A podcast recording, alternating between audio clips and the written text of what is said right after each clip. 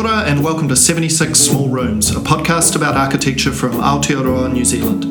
If you're a practitioner or student, you've probably heard this criticism, or perhaps as a client or contractor you might have made it. Architects don't know how to build. In this episode, we talk to two architects well known for donning a tool belt and being able to swing a hammer just as well as the contractors who build their projects. This is episode 20 of the podcast, and Matt Arch and myself are talking with Dave Strachan and Mike O'Sullivan and finding out how their building skills inform their practice. Welcome, guys. Um, thanks very much for joining us. Perhaps you could start by introducing yourselves and telling us a little bit about yourselves and your practices. Okay, I'm D- Dave Strachan, architect. Started life as a what did I do? I did half a law commerce degree, and then um, a mate of mine w- was doing architecture. So we got into building, boom time, crazy time, and any muppet could build. So ever since then, I've been building and doing teaching and architecture for since maybe 1974, a long time. Yeah, great. Um, Michael O'Sullivan. Um, I'm an architect and a draftsman. NZCD, then BARC. Um, like David, I teach at a university. I teach people how to draw freehand and supervise master students and um, run around like Yeah, a lot of building. and, and, and make things. yeah. make we make things. Yeah. yeah, yeah. And both of you came to the sort of, at least the kind of, uh, I believe, came to kind of your architectural training a bit later on and after doing some other things. Um, that's correct, yeah? Yeah, that's true. And Yeah. how, what kind of effect and how much did that influence what you kind of brought to actually then doing those studies? Yeah, I mean, quite a lot. I mean, in a way, the first part of it is a, is a trap. My nickname at first year at architecture school was 4 by 2, yeah, which would now be 100 by 50, right? So um, it's, it's the idea of everything was seen through the builder's eyes. Yeah. So I had to tip my head around and try, try and start thinking of it.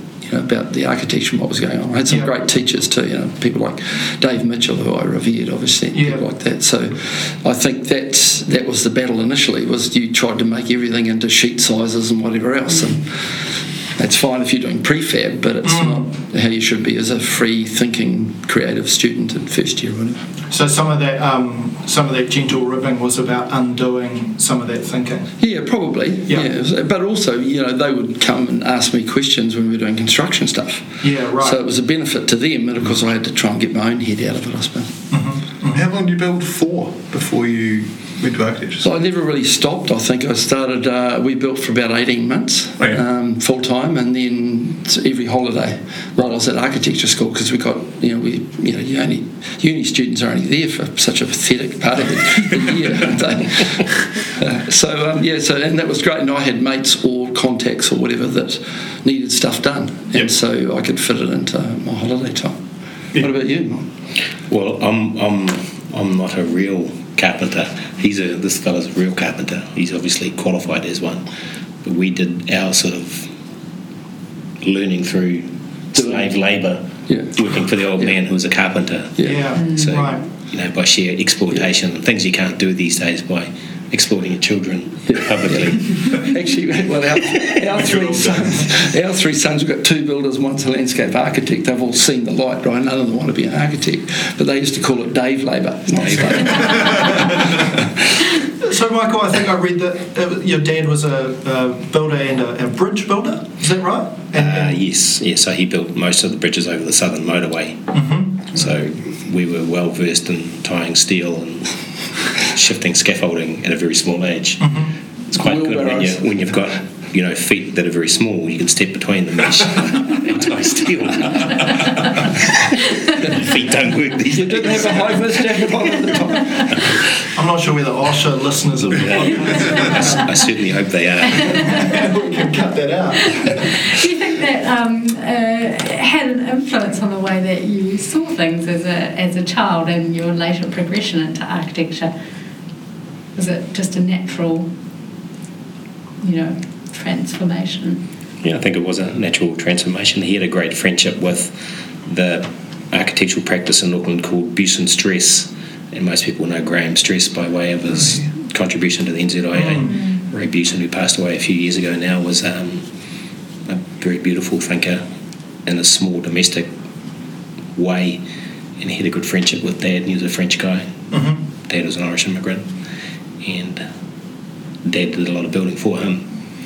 And I'd spent a week in his office as a kid, 13 year old, and I thought, this is a lot more fun than tying steel. Yeah, right. So, Having done a lot of that before you were 13, obviously. and did that lead you to the NZCD from there? yeah, yeah, yeah, NZCD. Yep. I wasn't smart enough to get into the School of Architecture straight away, so I went through the back door. yeah, yeah. Dave did the carpentry side of thing. Did you do NZCD? Yeah, sort of. It was kind of back door too. I got half a law Yeah. commerce degree, but they wouldn't. I didn't have enough physics or maths or something like that. But Allan Wild was the head of the school at the Oh, time. yeah. And the admin guys would go away and do another year, and I'd, I'd already been building for 18 months or something. So I said to Alan, listen, I really want to get into here. I passed these other exams, and he just let me in the back door, if you like. Yeah. Yeah, right. But and Michael, the, the desire to design, I think, was always obviously there. I believe you did a house at 16, designed a house at 16. Uh, yes, our sister who lives in the bush in um, the west coast, halfway between Westport and Karamea, up Utopia Road. They still live in that house, Mm-hmm. and they love it. That's dread pretty cool. How do you feel about it? I dread it. and they usually turn up and think, sure, you don't want to do this again. but um, I mean, that even she built that. She built her own house. Yeah. her and her husband. So it's a, I suppose it's a wee bit of a sort of an indictment on this Health and Safety in the Workplace Act, isn't it? Yeah, and also can't- the documentation too, because I mean, I pulled out some drawings just to show the team at work. Three A2s, the whole thing, specs, everything. Just For a that house. was all you need for a house. Yeah. Three A2 sheets, everything was there. And stamped by the, what it was, Mount Albert Council or something. Yeah. Um, and just, it's quite sad, I think, some of that stuff. All on fee scales too, probably. Yeah, all, all of that, all of that. Yeah, we, we pull drawings out of archive, and the most common question when you go back to something from the 60s, you know, it's like, are you sure that's everything? You know, those handful Yeah, of sheets yeah. come back, and Yeah. they're beautifully dense. There's still a lot of Yeah. information, but there's nothing are. like the kind of amount that we're doing these days. Yeah, that's right. Mm. And I think, I think in general, most people knew how to build then. Yeah. That's a big thing, is that, you know, we've got, because we've segmented the industry into a whole bunch of separate trades, mm. they only care about their little bit and they don't care about connecting to the guy before or the guy mm-hmm. after. Whereas mm-hmm. in that method, you know, the chippies would do a lot of stuff. They'd put Yeah. their own roofs on, they would install the joinery, they'd put all the cladding on. I mean, they did the linings. I mean, they, the main builder and his team on site did, oh, whatever, 90% of the work. Do you think that's driven the way documentation has gone today? Or is it a sort of, does it come from the other direction? Because there's so many different people involved in the building of a modest building mm. nowadays, every single one of those wants to mitigate liability, mm. and therefore every Yeah. trade Yeah. needs to be documented, and that's Yeah. why Yeah. I think we're sort of trapped.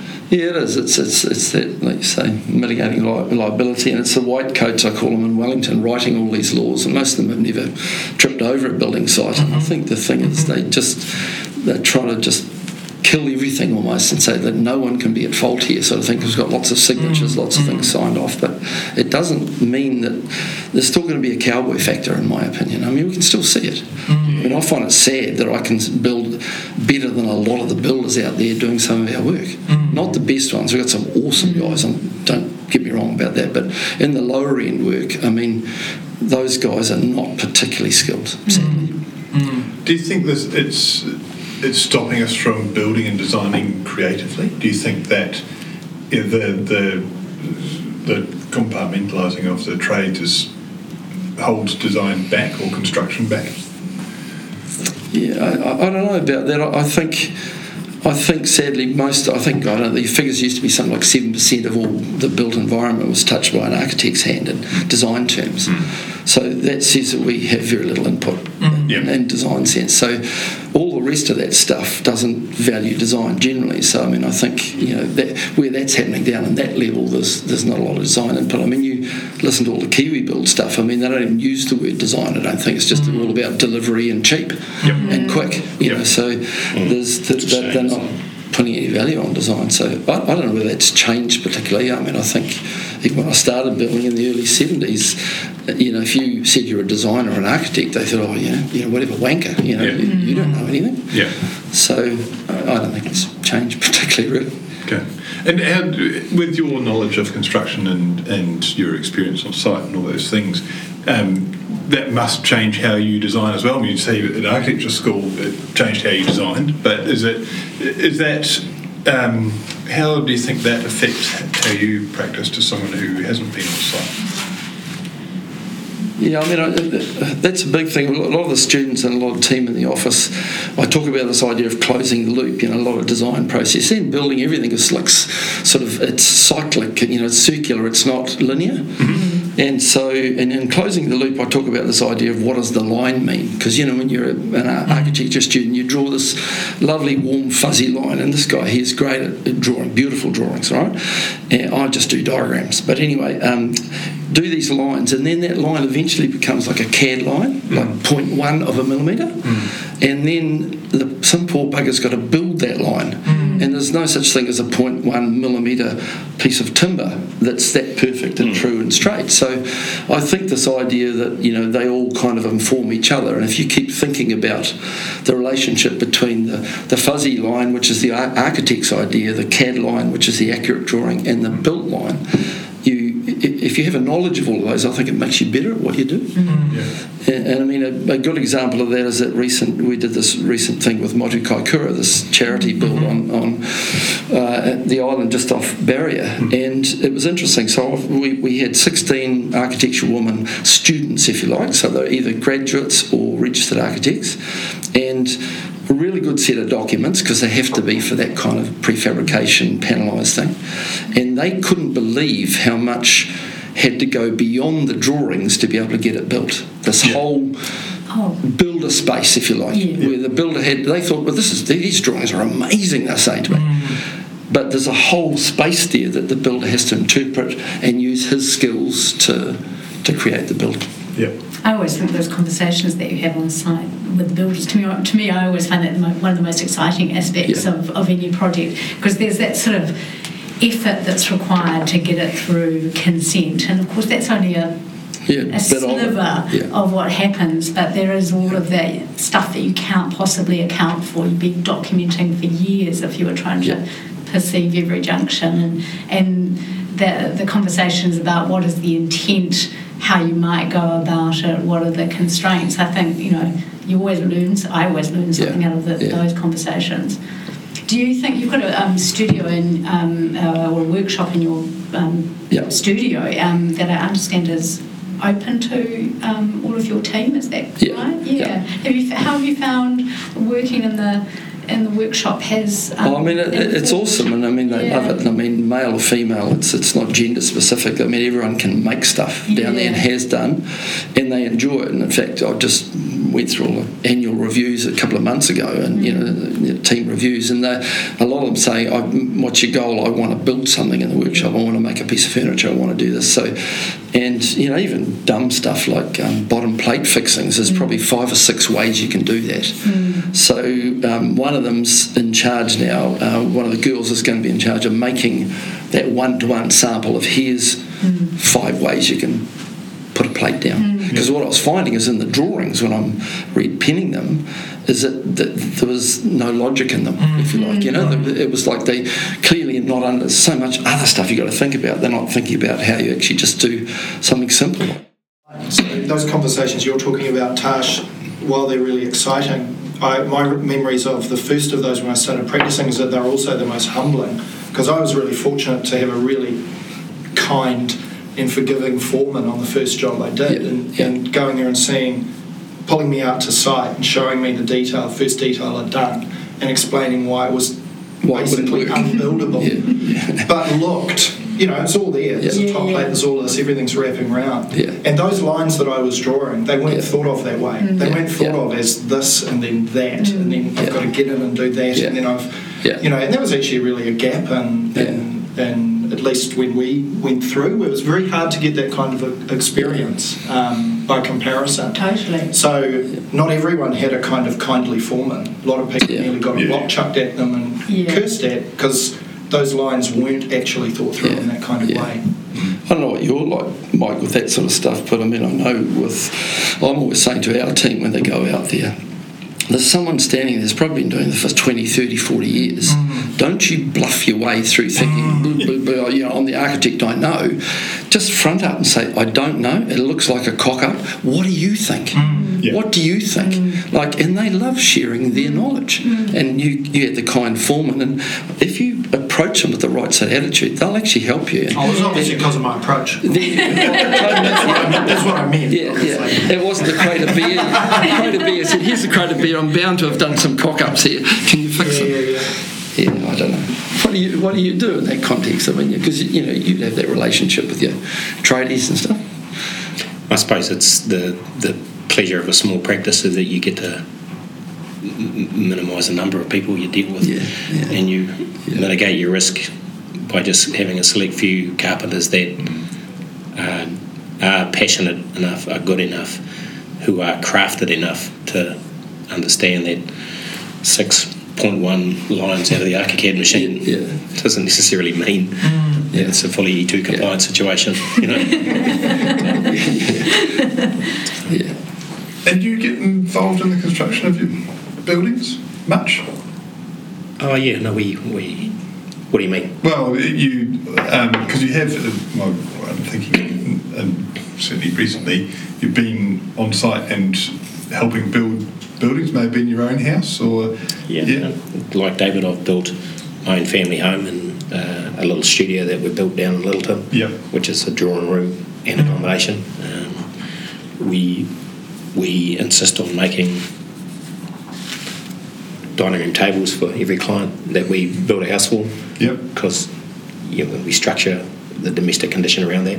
Yep. Um, Done some light fillings too, haven't you? Didn't you? Uh, we make a lot of things. Yeah, It, it just breaks the monotony of the computer and and how you know restricted that can be. Yeah, yeah, totally.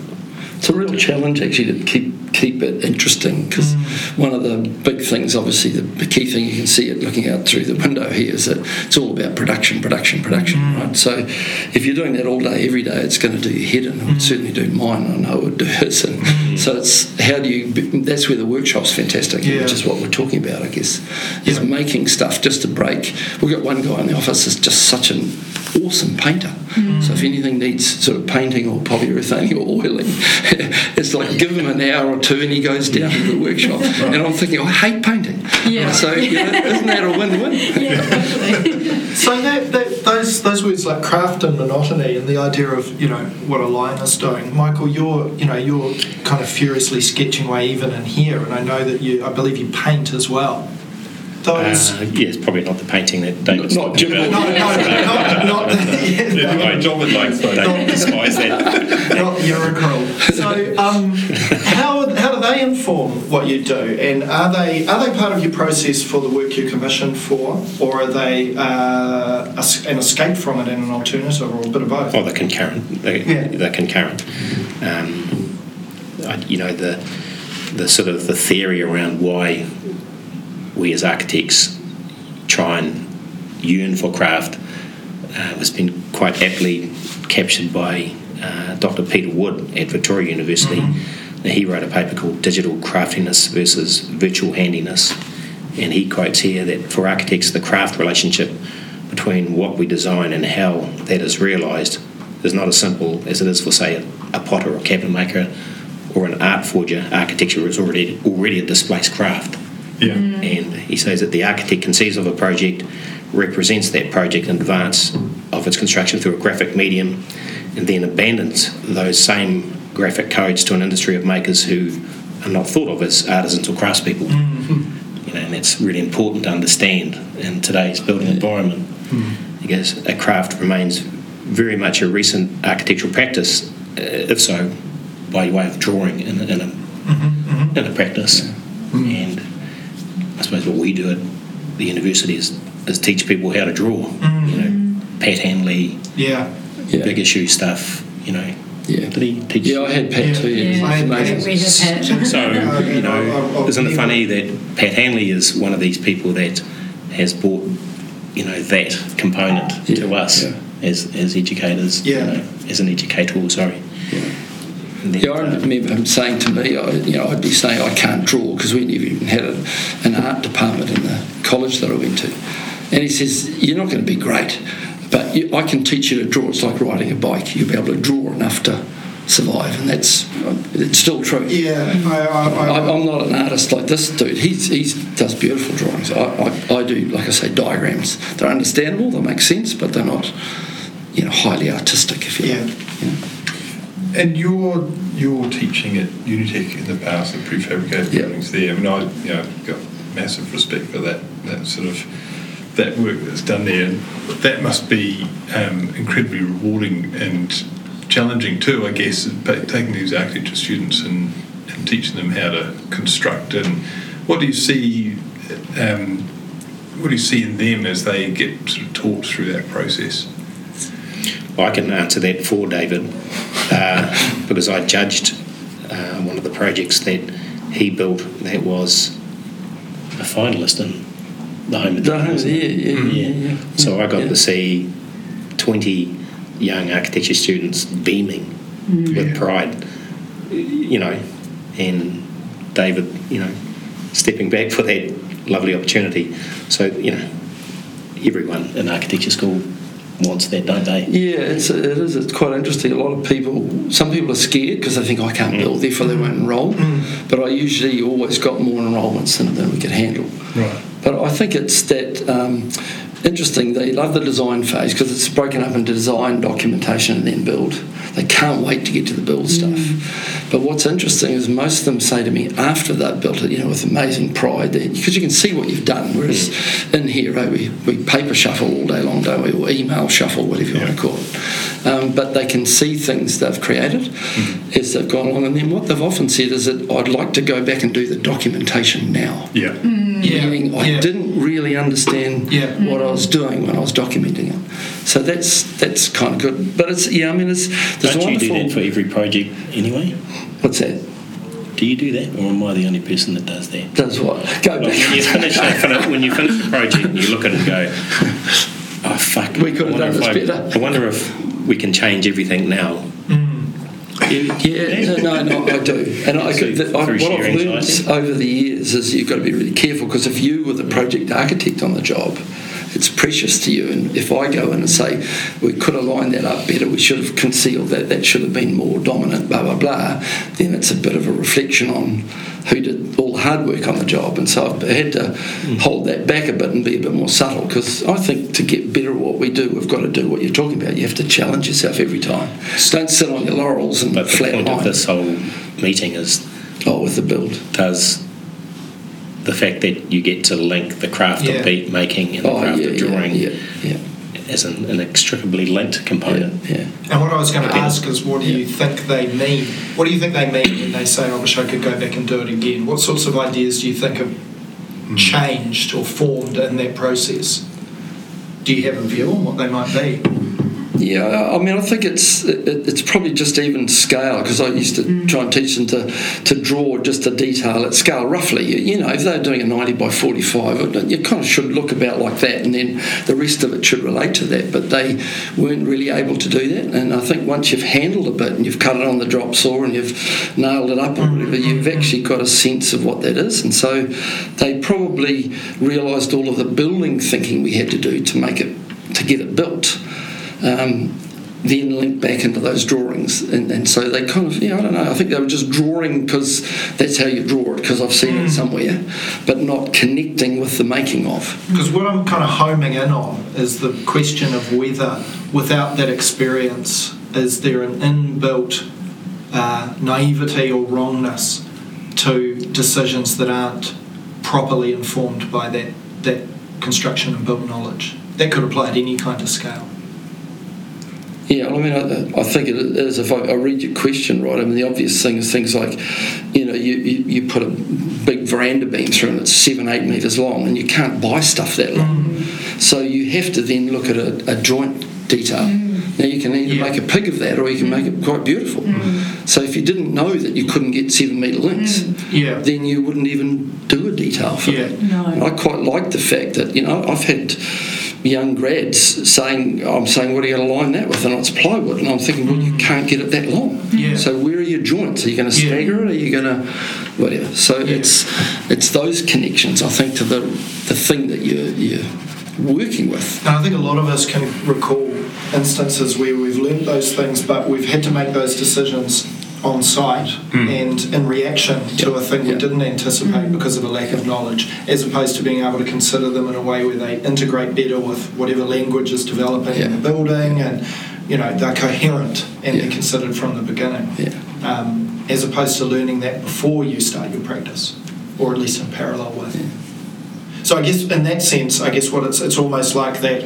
Um, seeing the building get built by others becomes the exploration, as opposed to Yeah, a, it is- a it is. line and a creative Yeah. process like this. Yeah. Which is actually more better informed by that, and that becomes the exploration. I don't know, Michael, if you have a view there. I, I watch that building process play out and react from it and learn from it, and there's plenty I've caught in time through my growing knowledge. Indeed. There's plenty I haven't, But- versus the other lens. the purity and and sheer satisfaction you get from forming the line from inception Yeah. through construction, refined as you actually are building it mm. with a tool belt on, mm. whether you're drawing with a 6B pencil or a carpenter's pencil, mm. and resolving Yeah. junctions as you go that you wouldn't have seen. And any architect that says that they can Foresee nail it Yeah. at the building consent stage Yeah. uh, you know, we've all met those architects, Yeah. right? But the capacity to learn to better yourself as a thinker mm. can't be beaten mm. No, I, by, I, I by agree. I agree. whether it is a dining room table or whether it is a studio to capture the energy of your direction as a thinker mm. or a place for your family to grow.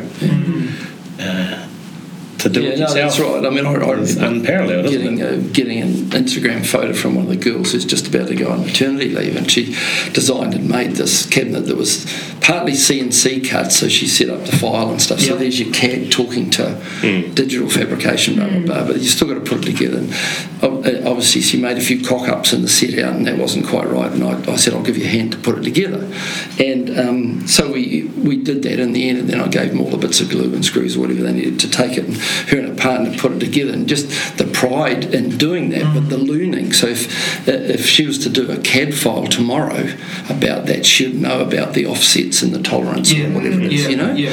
She, it's, it's inbuilt. And I Yeah. mean, like you said earlier, the pride of, of creating something. And I mean, she's in the classic nesting phase of, you know, I need something because the baby's due soon. And what a wonderful thing, eh, to use your, your Yeah. kind of design experience to Yeah. draw something up to get it mainly digitally fabricated and then some old bastard like me to finish it off helping her. Um, it's a wonderful story. Yeah. It's- I, it's I, cool. um, I knew, got to know a family in America, um, and the they were boat builders, and their grandfather, particularly, was a boat builder. He he built.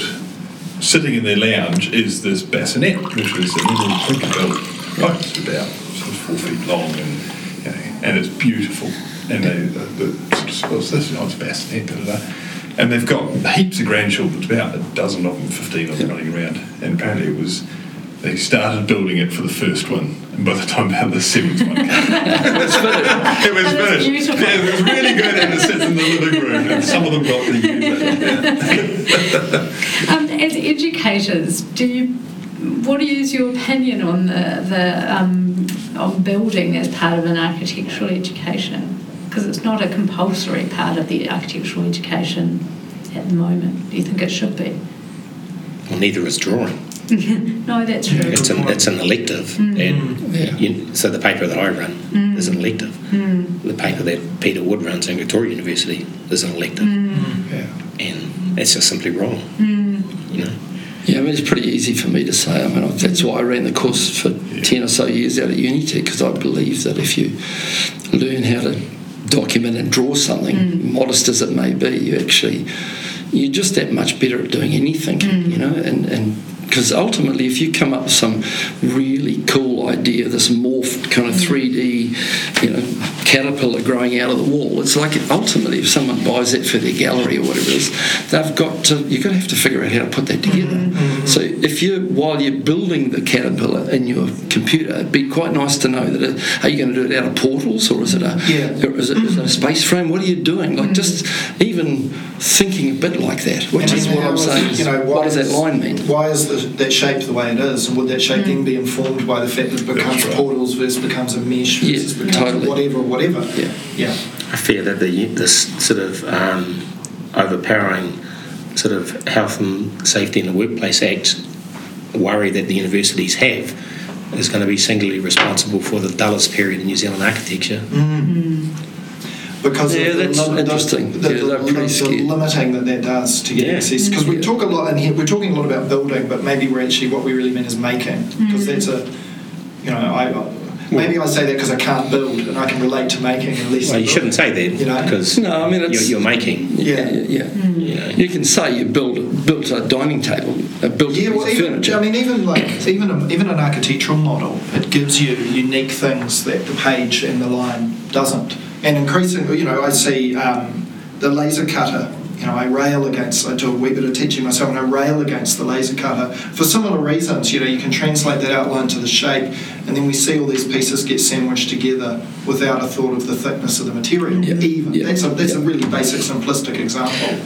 That's a perfect one, you know, because that sort of that takes the ownership of the craft off Yes. the student, Yeah. and it goes into practice. and it come, and it ends up in our built environment, mm. and society has to deal with it. So, Yeah.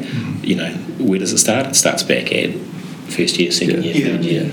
You know, Yeah. teaching. So it's more, Michael, than just simply ill-fitting parts. It's uh, might be more fund. It's uh, it's evident of more fundamental design issues that can cause bigger problems in the way we design buildings Yeah, and the way they surround people and do all yeah, those things. collectively. Yeah. Yeah, yeah. which is that's an yeah that's an interesting angle. All because of the laser cutter.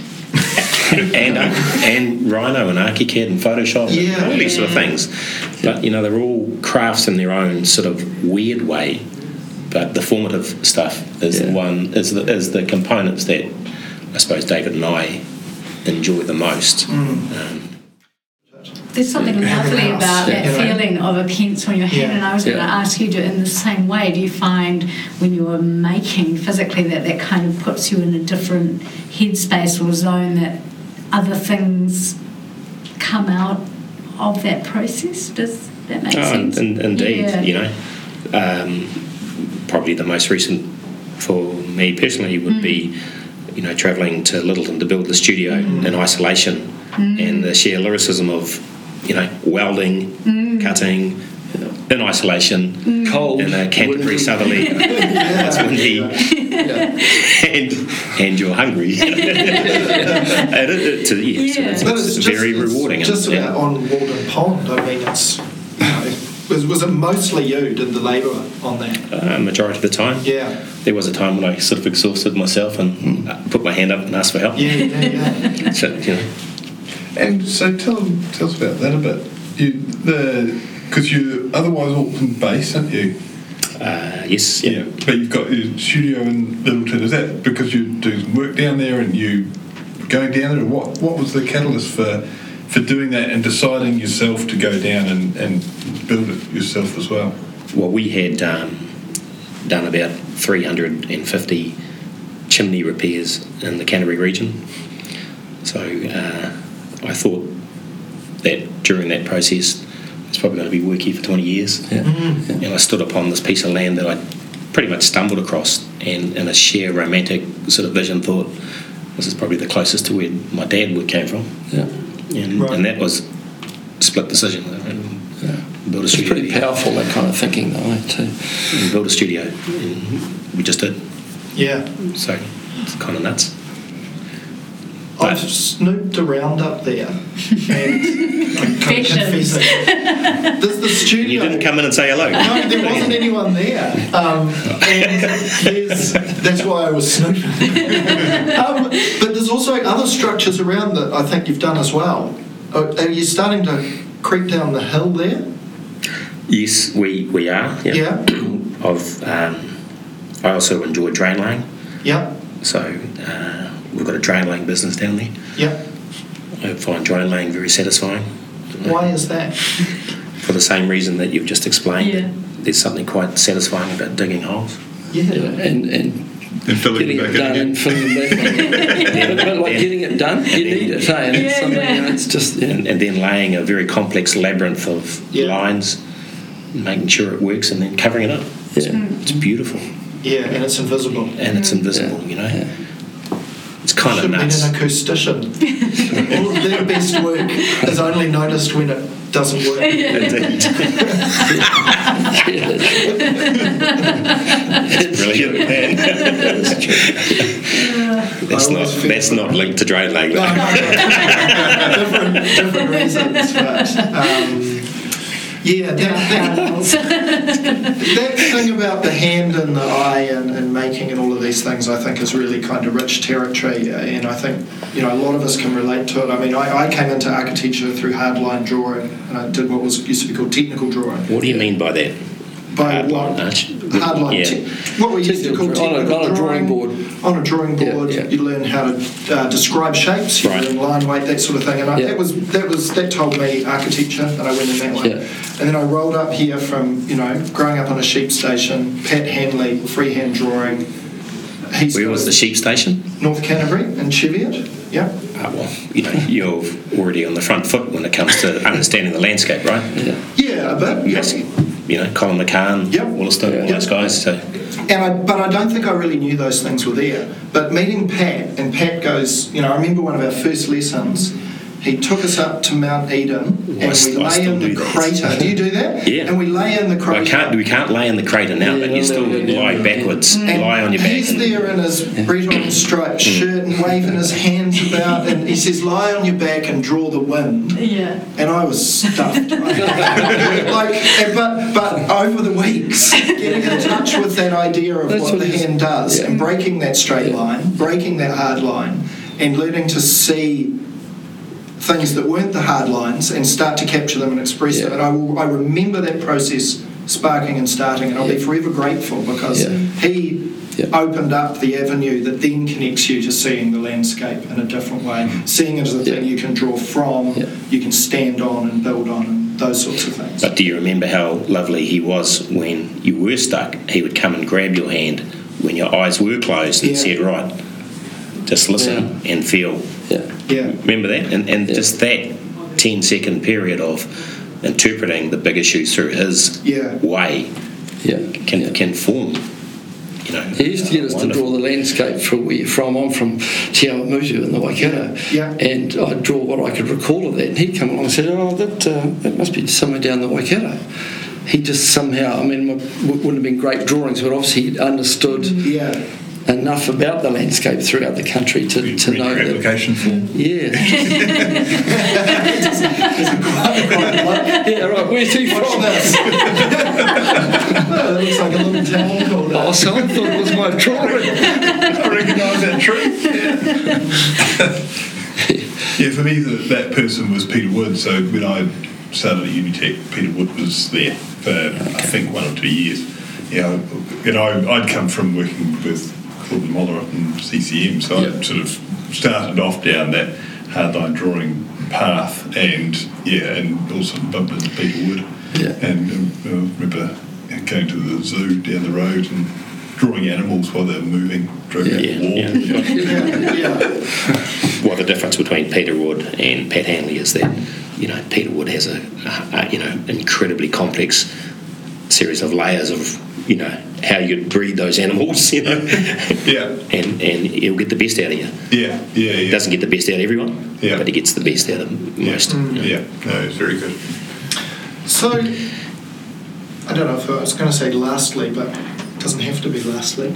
Um, the idea of um, the idea of drawing or making as an exploratory act versus a descriptive act. I'm kind of interested to hear a bit about that. Sometimes we, you know, you take the, the, the you say you take the line for a walk. You don't know what you're going to be making, and you uncover it through the process of model making or drawing. And other times you're describing a thing you already see, and you're actually almost, you know, you're frantically trying to get it down and capture it before it's there. Do you have um, views on those? You know, what are your experiences? Yeah, I think. I mean, in relation to those? I, I can relate to something that I did recently. I, I made some um, European beech coffee tables, a big one, and a couple of, sort of side tables just recently for home, which had always been on the plan, but never got round to it. You know, and um, I, I sketched up like he's doing now, sketched up the idea of what they might be. So I got roughly enough material in the workshop, but then I started playing with machining it. So I'm starting to machine the bits down, and I'm thinking, you know, how, does that feel mm. about that big? Should I make it bigger, smaller? So it was that jumping between a, a real three-dimensional object and the mm. sketches, and how was I going to put the joints together? Mm-hmm. Was I going to use the domino machine, and, and could I put secret screws and whatever? So it was like that jumping back between, I don't know, just design thinking, eh, to sketching, to actually almost modelling, making the actual bits. and they're all happening simultaneously. and they Yeah, it's, it's, it's all that sort of bouncing, and it's, it's that cyclic process that I reckon we use a lot. You know, Yeah. it's not like I'll do this and then I'll do that. It's, it's I hmm. never think of it as being linear. I think it's hmm. um, you got to constantly come in and out of stuff. And I always remember being lucky enough to sit at breakfast one day with Glenn Murcutt, and he I asked him a question about why he'd done something, and he gave me something like seven or eight or nine reasons, and I thought, shit.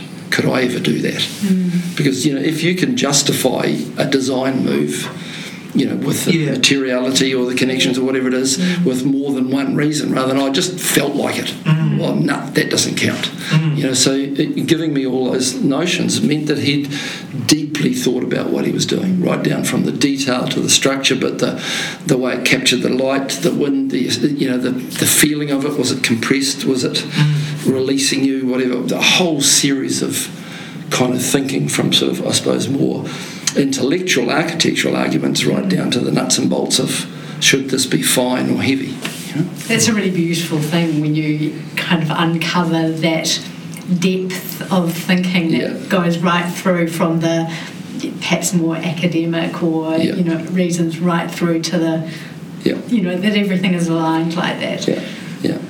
Yeah, yeah. And it's also good because when you do come up with a solution that, that, that Mike's got on his pad here, you can then look back to say, well, what were we trying to do here? Hmm. What was the, you know, Well, again, my What question Pat's is, were idea, you- what- what- what were was the you big trying, thinking? was, sometimes were you trying to do anything, or Yeah. you just is it spirit writing, or you know whatever you want to call it, which is fine. You know, some we all doodle. We all kind of don't know what we're going to fill the page Yeah. with sometimes. Well, the danger of doodling is that you can't stop.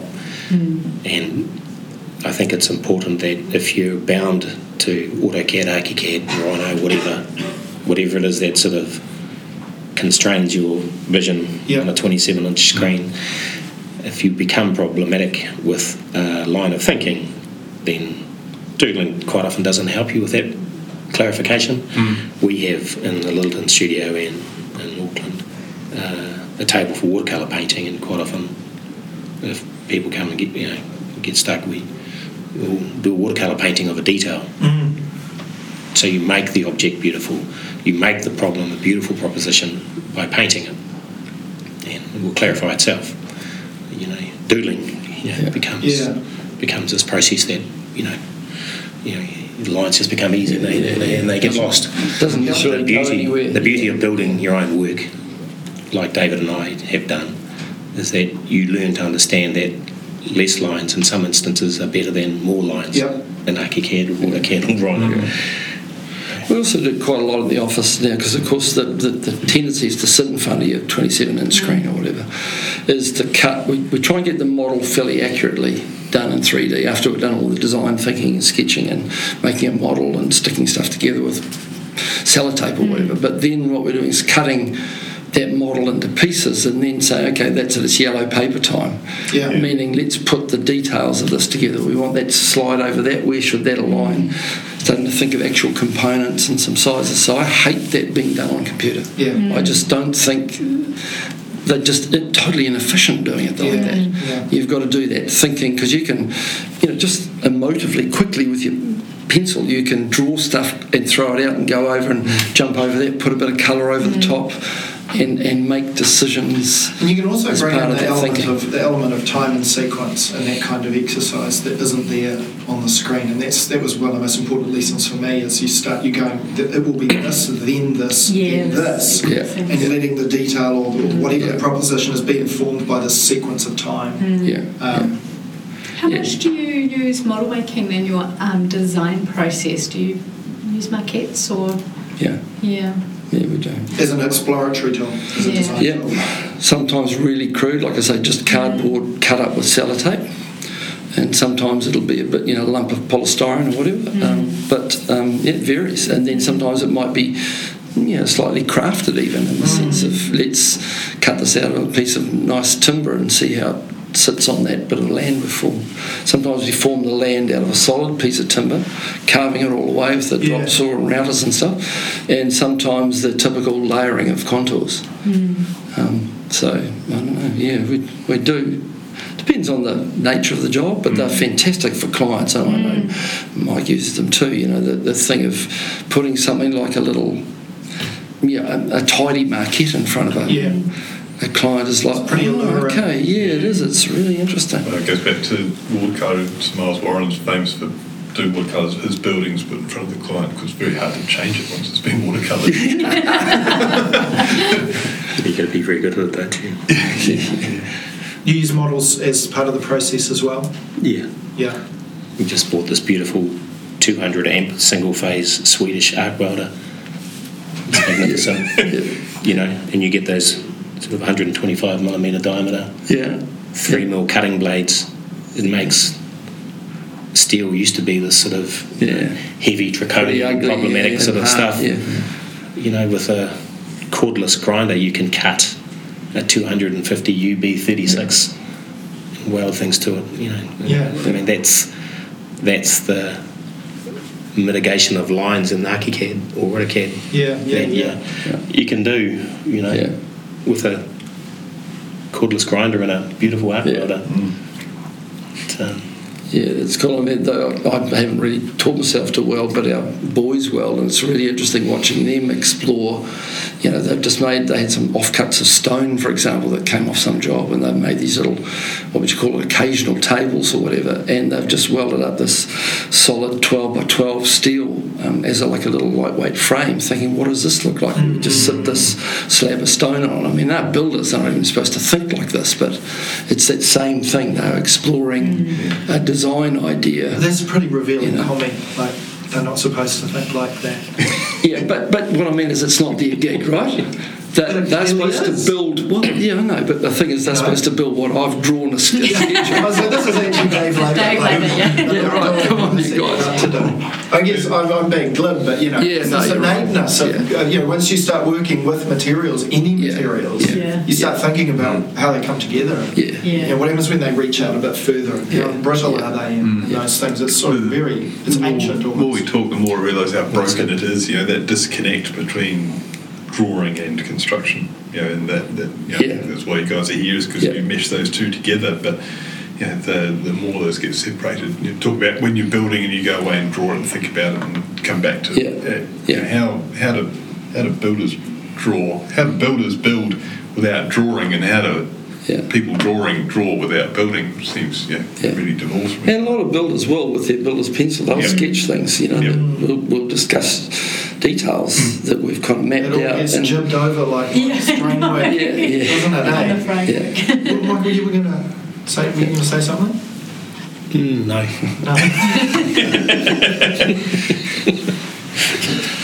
Yeah, it's a, it's a thing of when you've been in the game a long time too. I like to think of it as polluting young minds too, in the sense that because we have a certain sensibilities or certain beliefs, and, and talking about our sons, obviously, is that they've been brought up with that, like him with his mm-hmm. tying steel and, mm-hmm. and, and whatever else, and working hard is, is like you you've embedded that, and it's like the uh, osmosis, and in that in that kind of learning and being around that, they become that much more informed in that way. It's more of a confidence thing, I think. It's the more you learn about different materials.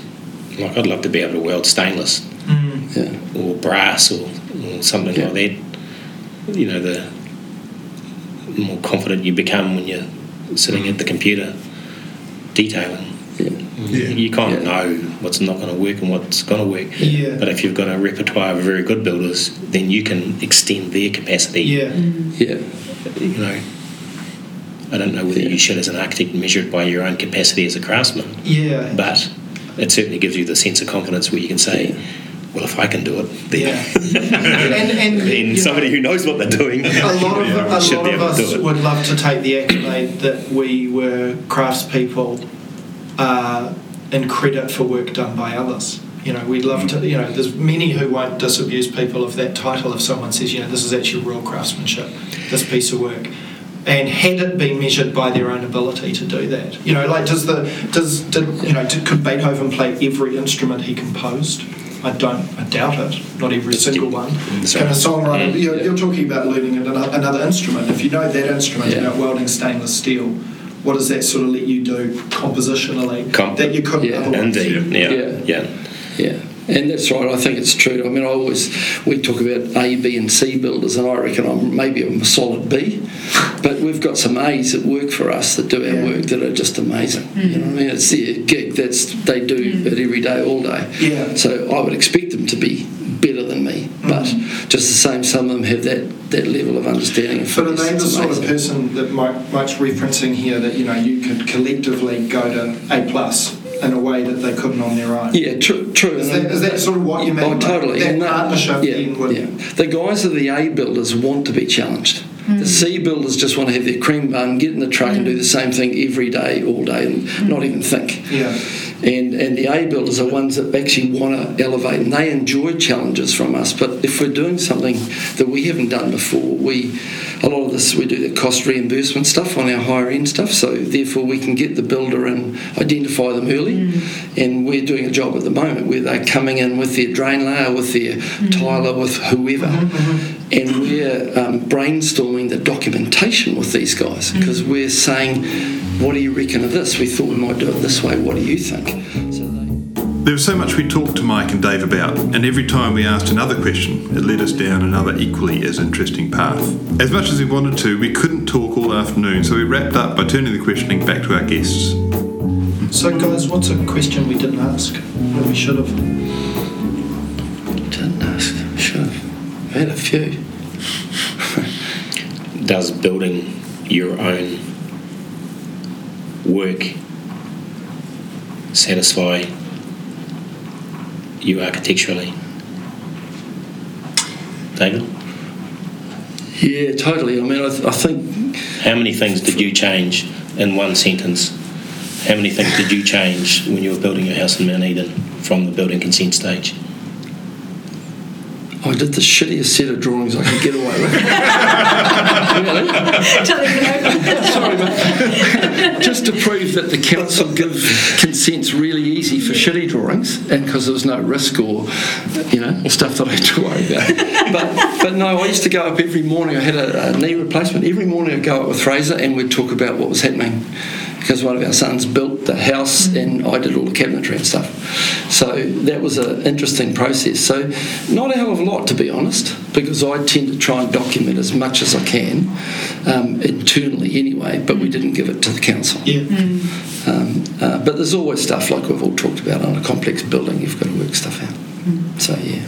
So I'm going to back to you. What's your question? What's your answer? How, how many things stayed the same? Very few. You know, we saw great. You know, you see greater opportunities Yeah. when you you're welding it up yourself and you're framing it yourself and you're in the landscape interpreting your own expectations and your own aspirations I suppose mm. you get to you get to change as much as you want And that's very think- intuitive, then, isn't it? You- You're working intuitively, and you might say, "Oh, I might just push this out a bit," or "So I'll put a recess in here," because you know, if you're getting a pre-cut frame, it's just going to come blob, blob, blob, blob. But if you wanted to massage a wall, if you like, in some way, mm-hmm. then you can do that instinctively, I guess. Mm. yeah I suppose the whole pre-cut thing really does does have a, another stranglehold on on a, on a process mm-hmm. Yeah, you know there's something Yeah. quite beautiful about conventional 1940s 1950s New Zealand timber frame construction where you're watching a carpenter fabricate the doors and the windows mm. build the frames Yeah. yeah, you know compose it like a symphony. Yeah. You know, And we never Without, even. without fear of challenging the peers one. You Yeah. you- Yeah. you've Yeah, got yeah, yeah, frames, you must- yeah. And look, we never even, you know, you, you mentioned, we, we haven't even really gone into landscape and we probably don't even have time, but, you know, I, I just wonder, Mike, any reflections on the idea of standing on that hill in Lyttelton, building that studio, that place for your, your colleagues that to work in and, and be creative in? Um, it's pretty hard not to imagine it being very romantic, watching the weather change through the days and the seasons, and imagine the thought of erecting a shelter. That I imagine that's a fairly powerful sort of experience. I was entirely romantic and, you know, and completely driven by passion. Yeah, um, and to have it as a as a product for any architect to go and use, which I'm happy for anyone to use it as that space, yeah. is, um, is why I built it. You know, Stop you snooping around. Yeah, yeah, well, look, I'll come in next time.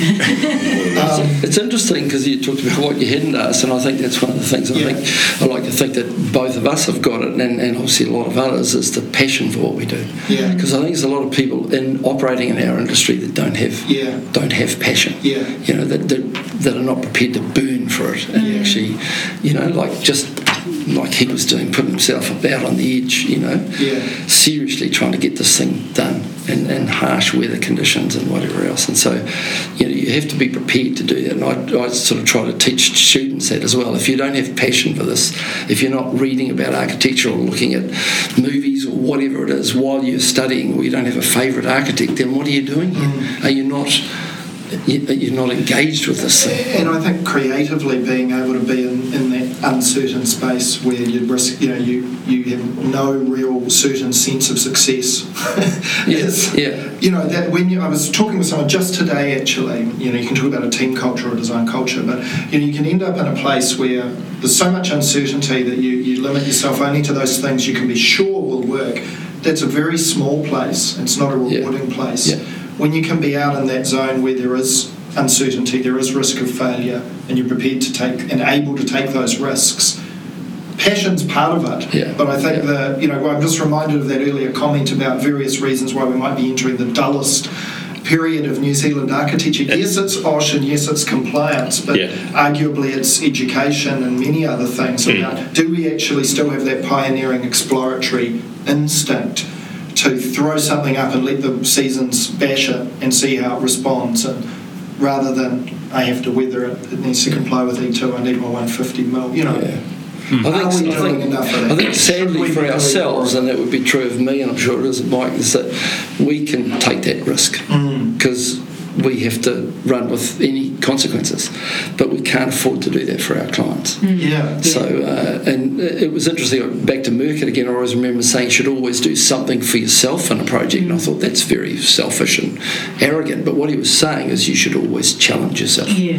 Right. At every job, you, you have to mm. do something you haven't done before. Push yourself, try something, be exploratory, you know, exploratory, whatever, you know. Um, but pioneering architecture is it's a, it's a, it's a good point. Arch, you know, what, what is that in 2018? What's it going to be in 2030? Yeah. You know, I just hope that this wonderful opportunity that Christchurch has Yeah. now uh, is realised in a pioneering manner, which is what it was once famous for, you know, as a city. It means an acceptance of some of those experiments failing. Indeed. That's if that's Yeah. not No. there, You look you at- won't get that ex- experimentation. all the failures that Wright experienced in the States. Yeah, all the, yeah. the Greene and Greene brothers. Yeah. You know, the quintessential architect builders who, you know, were, were And raised. Corb's uh, Villa Savoye, you know, like the, Yeah. the, it leaked and it was cold, and they never they couldn't even go and use it as their holiday home because it was a uninhabitable building, and yet we all revere it as a piece of amazing architecture. I always remember going into the Edith Brown house in Los Angeles when it was open on a rare rainy It's a, day. it's a textile block house, Yeah, so it's it looked like a sip. I mean, they literally, but it was brilliant. I mean, No, that, that very Closer, porous. closer, closer to home, Megson's work and Yeah. Yeah. and, and Yeah. Reese, uh, the the Reese townhouses and, and ones in front. Harpoor streets. Yeah, Um, yeah. You know, they, they are just unparalleled uh, compositionally, spatially, you know, scale wise. Yeah, Um, yeah. but just drafting the Yeah. response. Porous. It's- Yeah. Just like like pumice. You know, Porous is a kind too. Yeah. Um, 50 millimeter diameter downpipes. Yeah. They're beautiful. yeah. Elegant. I was drafting the response to Auckland Council's building consent queries. Look, I yeah, understand you you query about that water tightness detail, but just think of the proportions. I wish. Aren't they beautiful? Are they truthful? That's right. Actually, the other thing that's really interesting about this, I'm just sitting here thinking as you're talking about, aren't they beautiful? Because we've acted, I guess, as, as client, architect, and builder all in one, and you've got all this shit rolling around your head because you know the like the client says why the hell does it have to cost so much? Right? The architect says it's going to be really beautiful and the poor old builder's thinking you know can we do it an easier way Yeah.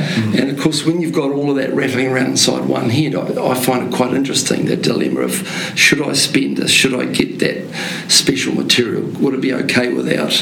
Can, am I constructing in an easy way or not? And what's the consequences of the cost? You know, it's uh, Well, that's to go back to your query around, you know, how far do you go? Um, we- yeah, we, we've designed our own aluminium door and window system. We've designed our own cladding system. We've, you know, you've got to try. uh, They might fail catastrophically, but if you don't bloody try, Yeah. who knows? So that, that comfort zone that, you know, 85, 90% of New Zealand society thinks that architects operate by, Yeah. you know, has to be tested, right? Yeah. So, you know, by by exploring your material palette and, and fabrication, by not looking inside the village for the materials and suppliers that everyone else does, uh, is probably what we need in this country. Mm. Is the capacity that the world's very small now, Yeah. Mm. and you know, the idea of getting concrete joinery from, you know, Belgium Estonia or somewhere. is not is not a difficult proposition, mm. Yeah. and you know, it's, I suppose that's a sort of a Yeah, well, otherwise you don't uh, you don't have any innovation, do you? That's the thing. We'll actually all Yeah. just withdraw into our little safe little boxes because of all the litigation and risk and stuff. And and you don't have those wonderful periods like they've had throughout history of seriously innovative work being happening. You know. Well, look, maybe that's a good place to leave it with that challenge hanging there. Um, thanks so much, guys, for so much of your time. It's a really fascinating talk. I think this might be the first episode that has a reading list, um, which is a nice thing to do. Um, and thank you, Peter Wood. and also at the same time, you know, I, I, I finished this conversation feeling like there's just so much more stuff we could have delved into. But um, just thanks for your generosity with your time and, and talking with us today. So thanks very much. Thank you. Thank Very good. you. good.